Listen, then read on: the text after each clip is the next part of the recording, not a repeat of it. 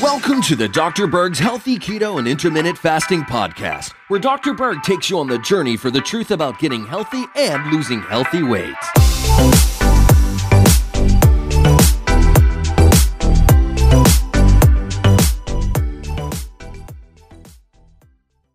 Now, I have done a lot of videos on the ketogenic diet, uh, but I wanted to include a new video for beginners with all the updates, but I want to make it really, really simple. So let's just start with the basics. What is a ketone?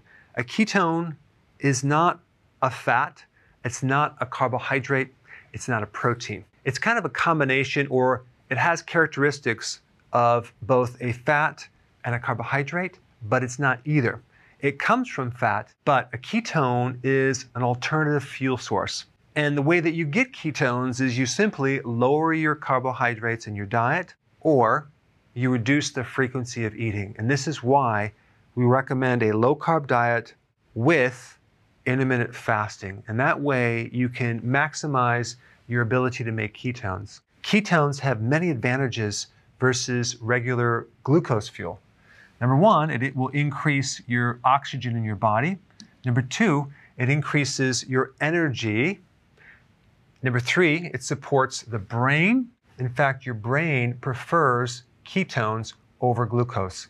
Same thing with the heart. If your heart is damaged or your brain is damaged, ketones are the answer and they can bypass the mechanical damage pathways and feed the tissues directly. Most of the body tissues can run in ketones, but some parts need glucose. And this is the confusion that people have. They think they need to consume glucose to get glucose. No, there's something called gluconeogenesis. Okay? Glucose, neo, new, genesis, the creation of.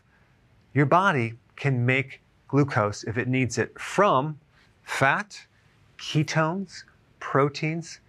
You don't need to consume carbohydrates to get glucose. Now, it does take time to turn the fat into ketones. It's going to take between three to five days. It all depends on how damaged insulin is in your body, how damaged your pancreas is. If you are a pre diabetic, if you are a diabetic, if you have insulin resistance, it's going to take longer and longer to adapt. But by lowering the carbs and going at intermittent fasting, you'll get there a lot faster. That explains how to get into ketosis. You lower the carb and you lower the frequency of eating. Now, why would you want to do ketosis? What, what is the big benefit of doing that? Well, you're going to lower insulin, and most people have high insulin. Rarely does your doctor ever test you for insulin. They'll test you for glucose, but not insulin. Um, if they did, they probably would find higher levels of insulin. The test that you would want to do is called HOMA-IR, and that will pick this up. Too much insulin causes insulin resistance. Insulin resistance is behind prediabetes. Insulin resistance is behind metabolic syndrome, high blood pressure, uh, fat in the gut area right through here. And prediabetes leads to diabetes. So in reality, diabetes stems from high levels of insulin at certain point and so keto and intermittent fasting will lower insulin. And that is the big benefit of doing this. There's a lot of other benefits too. You can reduce fat in your liver, you can improve your cognitive performance, you can improve your, your mood, you can help decrease blood pressure, decrease inflammation, improve your energy, and decrease your belly fat. But the real big benefit that allows you to do this eating plan is your hunger goes away. Okay?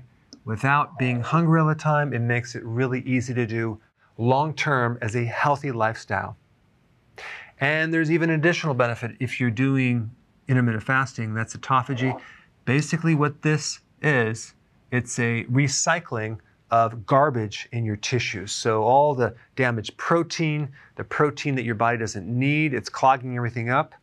Guess what? Your body will recycle that and turn it into new amino acids. That's one of the big uh, things about autophagy. To do this, you have to fast at least for 18 hours. So the combination of keto and IF work very, very nicely together because if you just do keto, without intermittent fasting and your metabolism is slow, you may not achieve your weight loss goal or your other goals because it would take a very, very long time. And sometimes it's not going to work.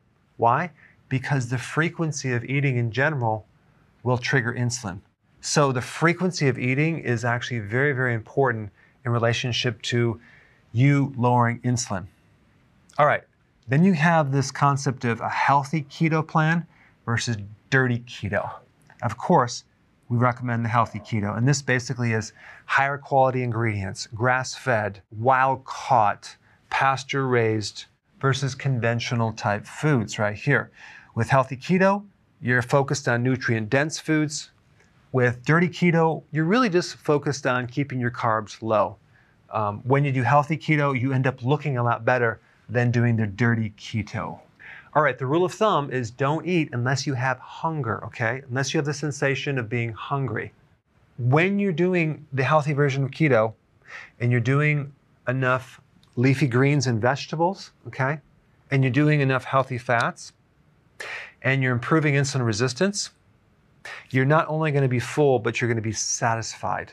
Now, if you look at the pie chart here, we have about 5% carbs of your total calories, and then 5% vegetables, which, by the way, actually adds up to a lot because if you look at the carbohydrates and vegetables, you minus the fiber, giving the net carb, it doesn't come out to a lot of calories. So if we look at the total carbs, which would include like berries, hummus, nuts, and seeds, there's a little bit of carbs in those, um, and you combine the vegetables, that's like 10%. Then we have 20% protein, and then we have 70% fat. Now, the fat looks like a lot, but realize fat is basically double the calories of other macronutrients. But if we actually look at a, an actual plate with your food on the plate, if you just look at it like this, to keep it really simple, half the plate vegetables, okay? A quarter would be protein and a quarter would be fat. But because protein and fat usually come together, that's going to be pretty much half your plate. That's what it should look like. The benefit of the vegetables are the vitamin C, the minerals, other nutrients, and phytonutrients. Okay, I'm going through this really fast, but I'm just giving you a summary. Uh, in the next few videos, which I'm going to put in a link down below, I'm going to talk more about exactly what to eat when you're eating. But I wanted to give you the simple overview of all the most important things. So now let's just put it all together. Ideally, when you wake up in the morning, if you keep your carbs low, you're not going to be hungry. So you want to skip breakfast and push it forward to the point where your breakfast now becomes your lunch. So don't eat in the morning. You can do coffee or tea. So ideally, your first meal would be at lunch right here, and then your second meal would be at dinner. So you're doing two meals a day. If you keep this within a six hour window, that will give you an 18 hour fast. Now, what's really magical about 18 hours is that's when the autophagy starts. So you start getting some really cool benefits. The way that you're going to avoid snacking between the meals is you're going to add a little more fat with this meal and this meal to be able to go longer. Okay? And then as you start doing it and becoming more adapted, you can kind of cut back on some of the fat because you're going to be burning your own fat. And your own fat is the healthiest fat that you can burn. But the key is this 18 hour fast right here. If you have to snack within your eating window, fine if you need to do that. But we don't want to snack after the dinner all the way to the next uh, first meal. You can drink fluids. You want to take electrolytes and B vitamins for sure, and sea salt, that's a necessity. But we recommend that you don't eat anything. The common foods that are really good to focus on would be pasture raised eggs, okay, organic if at all possible, shellfish, fish, sardines, meats, organic, cheese. Now, a lot of people don't do well in cheese. Cheese has a lot of hormones. It's not good for people with prostate issues. It's not good with people that have allergies. So some people do not do well in cheese. Personally, I do a small amount of cheese, and if I'm going to consume cheese, it has to be grass-fed organic. Uh, I usually get European cheese, and I don't have a tremendous amount, but you can overdo it with cheese. Olives, that's a must. Avocados, lots of vegetables, seven to 10 cups, very beneficial. Nuts.